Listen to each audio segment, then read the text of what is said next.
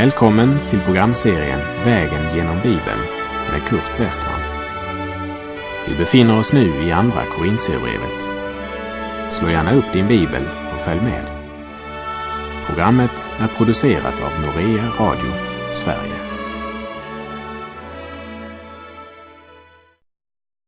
Vi avslutade förra programmet med att påminna om att vi är Guds medarbetare. Vi är alltså sändebud för Kristus, sa Paulus.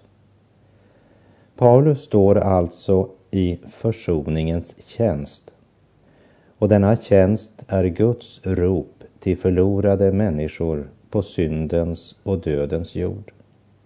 Alltså, sa Paulus, om någon är i Kristus är han en ny skapelse, det gamla är förbi. Se, något nytt har kommit. I kapitel 5 talade han alltså om att vara nya skapelser i Kristus och att också vara sändebud för Kristus. Vi kan säga att i slutet av kapitel 5 talade han om vad Kristi död och uppståndelse innebar. Något nytt har kommit. Den som tror på Jesus och förblir i honom är en ny skapelse. Den som inte visste av synd, honom har Gud i vårt ställe gjort till synd, för att vi i honom skulle stå rättfärdiga inför Gud. Och efter detta väldiga uttalande uppmanar han sina vänner i Korint att inte ta emot Guds nåd på ett sådant sätt att det var förgäves. Vi läser i Andra Korinterbrevet kapitel 6, vers 1 och 2. Som medarbetare uppmanar vi er också att ta emot Guds nåd så att den blir till nytta. Han säger ju, jag bönhör dig i rätt tid och jag hjälper dig på frälsningens dag. Se, nu är den rätta tiden, nu är frälsningens dag. Han citerar Jesaja 49.8 där Gud förkunnar att han ska sända sin hjälp i rätt tid. Och så säger Paulus, nu är den rätta tiden. Nu har Kristus fullfört frälsningsverket och uppstått och nu ljuder frälsningens härliga inbjudan. Så nu gäller det först att ta emot denna Guds gåva sedan att uthålligt hålla fast vid den in till slutet, så att man inte mottog den förgäves. Vi vet att många som hör inbjudan förkastar Guds nåd istället för att ta emot den. Men man kan alltså också ta emot Guds nåd på ett sådant sätt att det inte blir till någon nytta. Det vill säga, man håller endast en tid fast vid det man har mottagit. I Hebreerbrevet 12, vers 15 står det Se till att ingen går miste om Guds nåd. Och Hebreerbrevet 12, vers 2 och 3. Och låt oss ha blicken fäst vid Jesus, trons upphovsman och fullkomnare, som istället för den glädje som låg framför honom utstod korsets lidande utan att bry sig om skammen och som nu sitter på högra sidan om Guds tron. Tänk på honom som måste uthärda sådan fiendskap från syndare. Annars tröttnar ni och tappar modet. Och i Andra Korinthierbrevets sjätte kapitel är temat just Guds tröst i tjänsten under alla livets förhållanden. Paulus uppmanar alltså de kristna i Korint att ta emot Guds nåd så att den blir till nytta.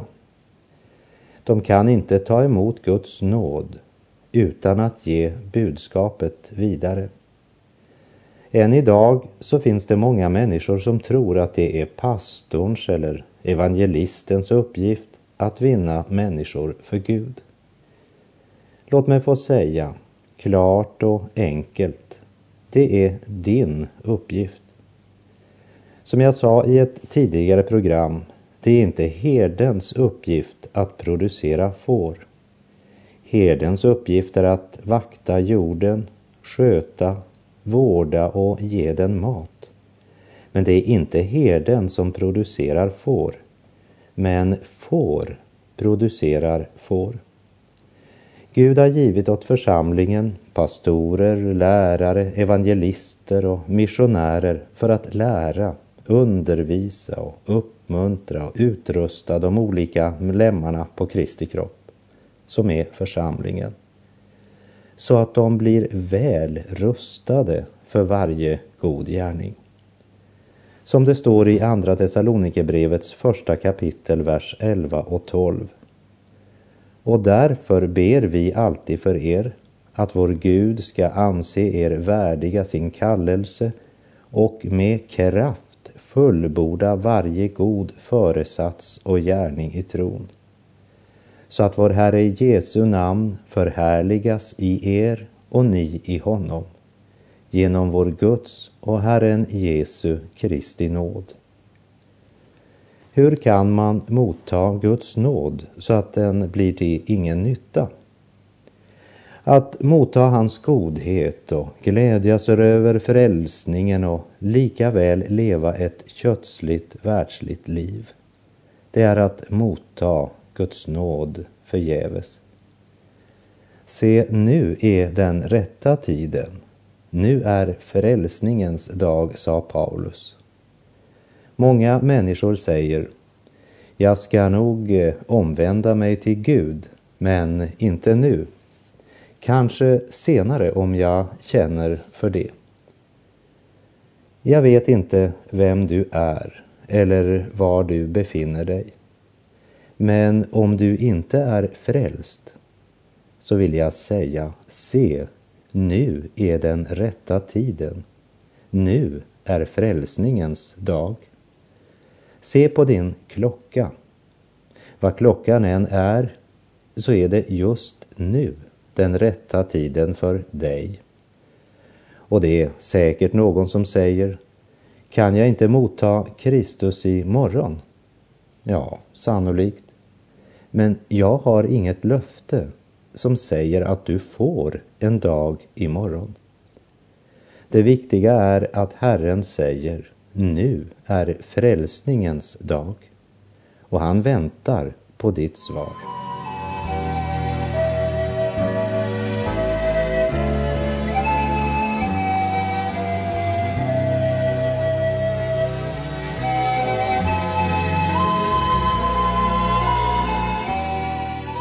Vi läser i Andra Korinthierbrevet 6, vers 3.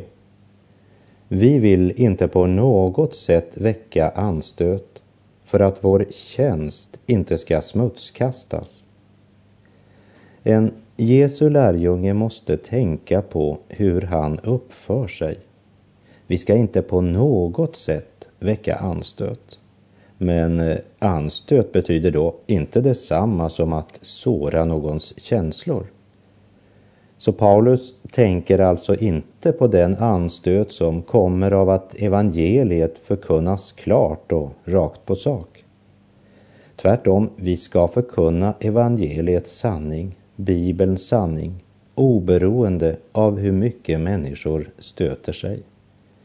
I Första Korinthierbrevet 1 22 till vers 24 står det.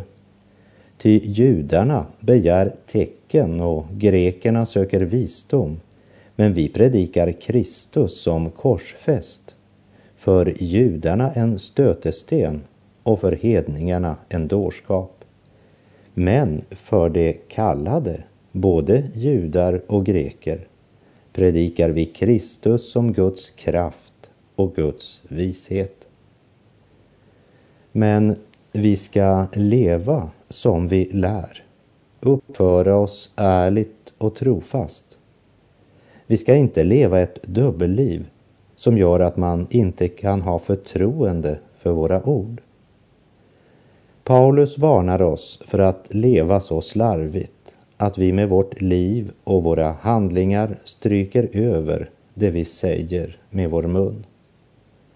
Och vi läser vidare i Andra Korinthierbrevet 6, vers 4. Nej, under alla förhållanden vill vi visa att vi är Guds tjänare med stor uthållighet under lidanden, nöd och ångest. Lägg märke till att han säger inte under alla förhållanden vill vi tala sanningens budskap. Men han säger under alla förhållanden vill vi visa att vi är Guds tjänare. Och hur visar han det? Ja, låt oss lägga märke till vad han säger och till vad han inte säger. Han säger inte gå alltid omkring med ett leende på läpparna även om ni känner er deppade. Låt oss nu med eftertanke läsa vers 4 en gång till. Nej, under alla förhållanden vill vi visa att vi är Guds tjänare med stor uthållighet under lidanden, nöd och ångest. Uthållighet under lidanden. Uthållighet under nöd. Uthållighet i ångest. Det visar att vi är Guds tjänare. Och i en annan översättning står det i allt visar vi oss som Guds tjänare i stort tålamod i svårigheter, i nöd, i ångest. Paulus kommer vidare att tala om hårt arbete, uppriktig kärlek, renhet och kunskap. Men vi ska lägga märke till att först på listan kommer tålamod eller uthållighet. Och tålamod, det är inte min starkaste sida. Så jag ska inte säga så väldigt mycket om tålmodig uthållighet. Bara konstatera att det kommer först av det Paulus här undervisar om. Det andra vi lägger märke till det är att Paulus inte säger jag tror på Gud för att få slippa lidande. Nej, han säger jag visar mig som en Guds tjänare genom uthållighet i lidandet. Och mer än en av Herrens trofasta tjänare måste än idag bära den bördan i sin tjänst för Herren. Lidande, nöd, ångest och död kom in i världen genom syndafallet. Syndafallet gjorde människan blind på så sätt att hon blev så upptagen av ögonblicket att hon glömde evigheten. Syndafallets skada trängde djupt. Vår själviskhet och våra begär styr oss samtidigt som de förblindar oss. I Romarbrevet 8, verserna 5 7 står det det som lever efter sin kötsliga natur tänker på det som hör till köttet. Men det som lever efter anden tänker på det som hör till anden. Köttets sinne är död, men andens sinne är liv och frid. Köttets sinne är fiendskap mot Gud. Det underordnar sig inte Guds lag och kan det inte heller. Därför måste Gud tända ett ljus i vårt mörker. Och det ljuset, det är evangeliet om Herren Jesus Kristus. Och det ljuset avslöjar vår synd och det uppenbarar Guds godhet. Det har i de sista årtiondena dykt upp förkunnare som med utgångspunkt i orden från Andra Korinthierbrevet 2 så frimodigt talar om Gud som alltid för oss fram i Kristi segertåg. Men de kan aldrig tänka sig att läsa Andra Korinterbrevet 6, verserna 1 till 10 i sitt sammanhang. Paulus säger nämligen här att han under alla förhållanden vill visa att han är Guds tjänare med stor uthållighet under lidanden, nöd och ångest. Och så fortsätter han i vers 5. Under hugg och slag, under fångenskap och upplopp, under arbete, nattvak och svält. Sven Reichman säger Paulus talar här om den kristna lärjungens kallelse att lida. Kristus fick lida till köttet när han levde på jorden och Kristus lever idag vidare i sin kropp som är församlingen. Och om Kristi kropp fick lida då ska du räkna med det som naturligt att den lider också nu. Och vi bör lägga märke till detta lidande. Det var inte något som Paulus motvilligt accepterade, utan något som han av hela sitt hjärta önskade vara uthållig i, för att genom detta visa att han var en Guds tjänare. Det var inte sig själv han tjänade, han var en Guds tjänare. Vi minns ifrån Andra Korinthierbrevets första kapitel att Paulus kallade Gud för barmhärtighetens fader och all trösts Gud. All trösts Gud. Det är ord som säger oss att Paulus fick hjälp att härda ut i väntan på Guds problemlösning. Jesus säger till sina lärjungar i Matteus 16 24. om någon vill följa mig ska han förneka sig själv och ta sitt kors på sig och följa mig. Kristuslidandets kors tvingar Gud inte på dig. Det är följden av ett frivilligt medvetet val. Men vi kan ofta undgå detta lidande genom att förneka vår Herre.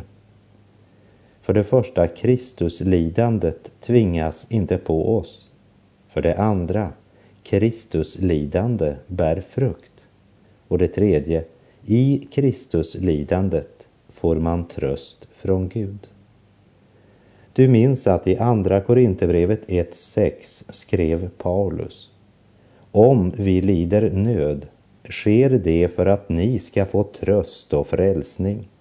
Om vi blir tröstade ska också det uppmuntra er och ge er kraft att uthålligt bära samma lidanden som vi.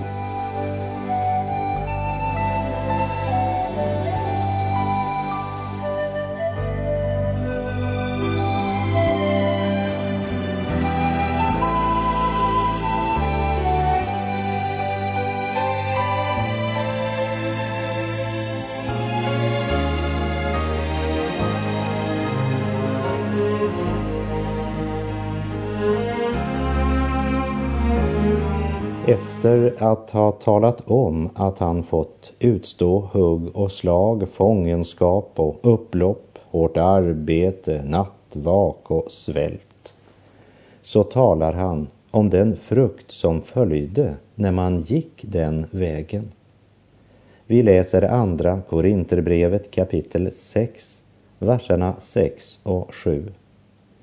I renhet och insikt i tålamod och godhet, i den helige Ande, med uppriktig kärlek, med sanningens ord och Guds kraft, med rättfärdighetens vapen i både höger och vänster hand. Andra Korinterbrevet 6, vers 6 och 7 kan du gärna lära dig utan till. Det är verkligen något att tugga på, att begrunda och att ha som riktlinje för lärjungaskapet. I renhet och insikt, i tålamod och godhet i den helige Ande, med uppriktig kärlek, med sanningens ord och Guds kraft, med rättfärdighetens vapen i både höger och vänster hand. Renhet, min vän, är något mycket viktigt för var och en som vill vara en Jesu lärjunge och särskilt för en pastor. brist på renhet, omoral och fusk eller smussel skadar församlingen och förtär den som lever i orenhet. David ber i Saltaren 51, vers 12. Skapa i mig, Gud, ett rent hjärta och ge mig på nytt en frimodig ande. Det är alltid ett sammanhang mellan ett renat hjärta och en frimodig ande. I renhet och insikt, sa Paulus, och med insikt tänker han inte bara på insikt i Guds ord, men insikt i att vår kamp är inte bara en kamp mot kött och blod, mot mänskliga fiender, men det är en kamp mot ondskans andemakter, ja, en kamp mot Satan som är Guds och vår fiende. Och inte minst insikt om människolivets kamp i vardagen. Att vandra mitt i vår värld med öppna ögon och ett öppet hjärta så att vi vet vad våra medmänniskor strävar med. Stuart McAllister, han sa, våra grannar bryr sig inte om hur mycket vi vet, men de vet hur mycket vi bryr oss om. Vi ser väl våra medmänniskors svårigheter och kamp. Och mitt i allt detta ska vi strida med sanningens ord och Guds kraft med rättfärdighetens vapen i både höger och vänster hand. Inför varje program så kan jag inte annat än be. Herre, smörj mig med din helige Ande så att jag får vittna i din Andes kraft och trofast hålla mig till ditt ord. För Kurt Westman har inte något att komma med. Men det är Kristi kärlek som driver mig. Och hans kärlek vet jag är uppriktig, pris Gud. Med sanningens ord och Guds kraft skrev Paulus. Det fanns agitatorer i Korint som uppträdde med en självvald myndighet och talade högt för att visa sin myndighet.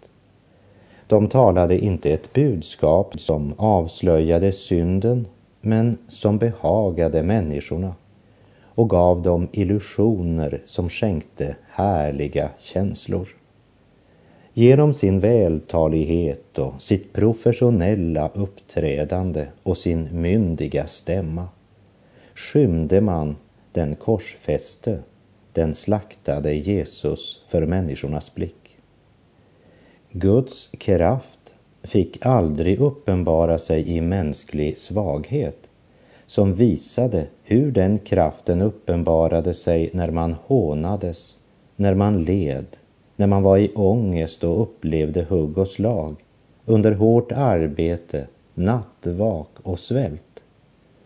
Visserligen demonstrerade dessa självutnämnda apostlar kraft, men det var inte sanningens ord och Guds kraft. Men då var Paulus liv ett helt annat. Han triumferade inte här i tiden, utan låter dem öppet veta vad han kämpar med. Jag och mina medarbetare lever, säger han i verserna 8 till 10. Under ära och vanära, med dåligt rykte och gott rykte, man kallar oss villolärare, men vi talar sanning. Vi är misskända och ändå erkända. Vi är döende, men lever. Vi är tuktade, men inte till döds. Vi är bedrövade, men alltid glada. Vi är fattiga, men vi gör många rika. Vi är utblottade på allt, men äger allt. Han upplevde inte bara vanära. De som var av sanningen och tog emot Guds budskap som Paulus förmedlade visade honom sin uppskattning medan andra vanärade honom. Det ger en balanserad tjänst. Församlingen i Korint befann sig i en situation där det var få medlemmar med judisk bakgrund och därmed få med grundlig kunskap i Mose lag. Därför frestades de att å ena sidan leva efter sina begär och inbilla sig att det var frihet från lagen. Samtidigt som de var så otroligt upptagna av trons yttre manifestationer och det sensationella att de hade svårt att skilja mellan Guds kraft och mänsklig själisk påverkan. Därför var det också i Korint ett mycket starkt behov för klar evangelisk förkunnelse, både i lära och liv. Och med det så är vår tid ute för den här gången. Jag säger Herren vare med dig. Strid med sanningens ord och Guds kraft, med rättfärdighetens vapen i både höger och vänster hand. Gud är god.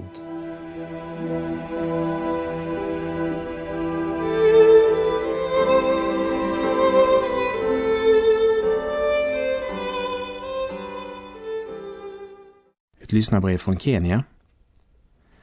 Jag är en före detta fängelsekund. I december förra året hörde jag ett budskap via radion medan jag fortfarande satt i fängelse. Det var från Jesajas bok och sedan den stunden har Jesus fått ta hand om mitt liv. När jag tänker på mitt förflutna, hur djävulen kontrollerade mitt liv och nu vet att jag får vara ett Guds barn, så måste jag tacka Gud för hans stora nåd. Ert program har varit mig till stor andlig hjälp och jag prisar Gud. Var snäll och fortsätt be för mig och för alla dem som inte känner Herren Jesus. Ett lyssnarbrev från Malawi i Centralafrika. Jag har gått i kyrkan sedan jag var en liten pojke. Men den heliga skrift lyckades aldrig tränga in i mitt hjärta på den tiden. Det var först 1989 som jag hörde evangeliet om Jesus i mitt hem sedan en vän berättat för mig om vägen genom Bibeln från Transworld Radio. Jag började förstå anledningen till att Jesus Kristus korsfästes, dog och uppstod igen. Idag är jag en pånyttfödd kristen och en aktiv medlem i min lokala kyrka.